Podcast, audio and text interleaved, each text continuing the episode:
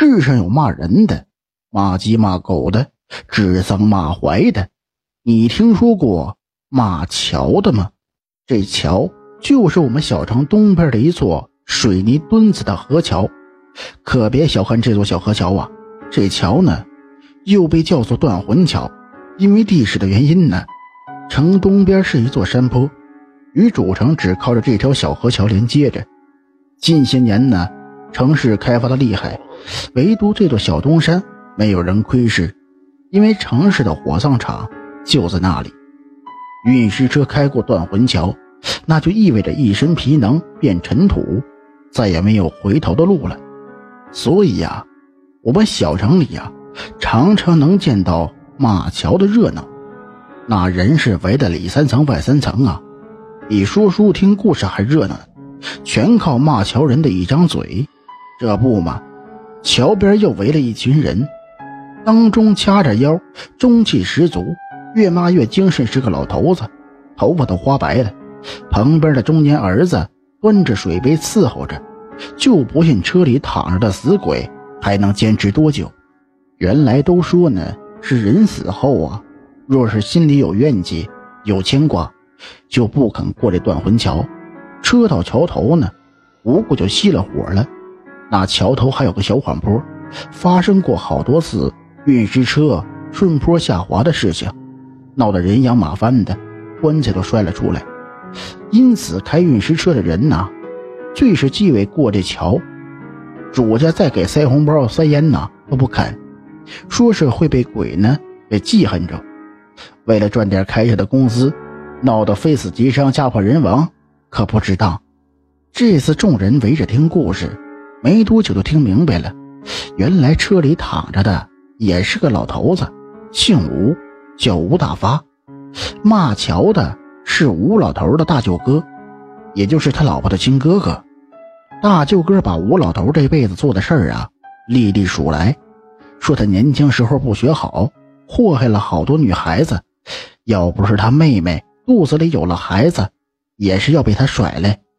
是娘家哥哥把妹夫打成了猪头样，才算给自家妹妹一个交代，结了这个婚。结了婚生了孩子，你吴老头倒是消停过日子呀，闹腾着要做生意。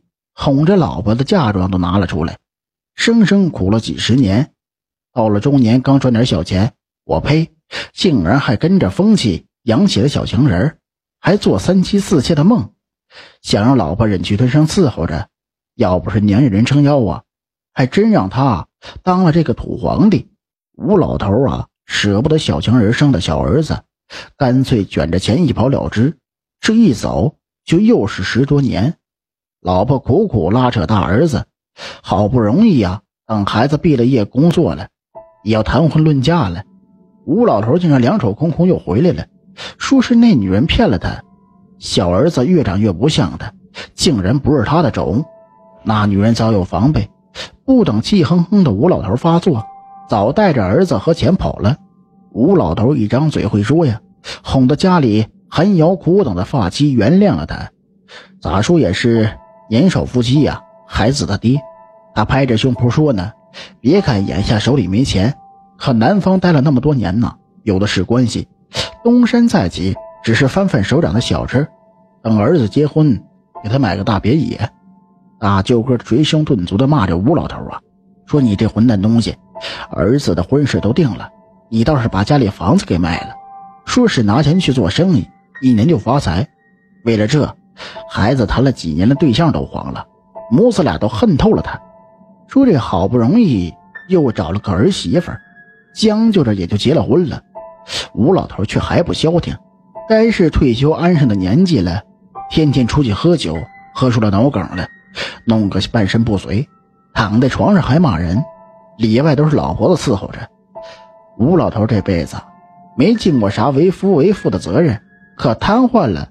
反倒要儿子给他尽孝，吃药看病要钱也就算了，三天两头喊着要死，非往啊非要往着住到医院去，去就去吧，还是个老混蛋。每到儿媳妇来送饭，他就闹着呀，要擦身换衣，一刻都等不了。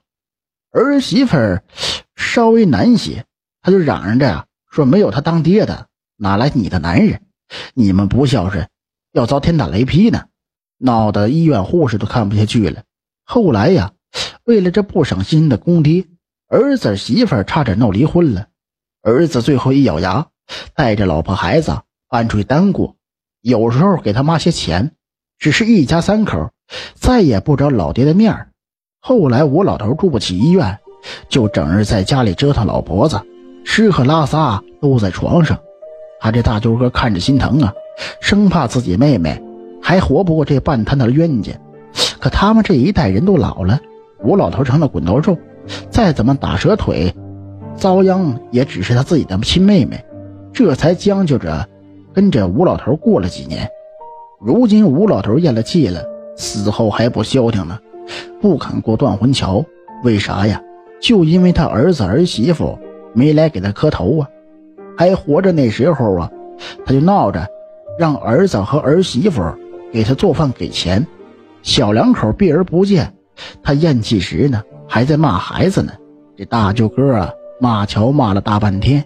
运石车的司机见差不多了，上车去发动，嗡嗡嗡的，还是差点事儿。大舅哥一咬牙。骂出了狠话：“你不是想见儿子吗？行，你等着，俺亲自叫外甥来给你送行。咱也当着众人的面，让孩子给你三磕三个绝情头。从此以后，孩子改姓随姓我妹妹，让你彻底断子绝孙。一片纸钱一根香，你也别想要。不知道是不是鬼也怕恶人，还是这绝活招用得好？司机再去发动。”顺顺利利的就过了桥了，周围看热闹的人意犹未尽呢。三个两个散开了，还都聊着这吴老头的一辈子。这是个坑货呀！虽说人死如灯灭，可这一辈子做事不讲良心，死后还留下这骂名。也就是他还有个怕的人，这大舅哥啊，生生骂得他没脸赖着不走了。一场骂桥大戏这才落幕。瞧瞧。咱做人可得行得正，坐得直，免得将来也要在桥头挨骂嘞。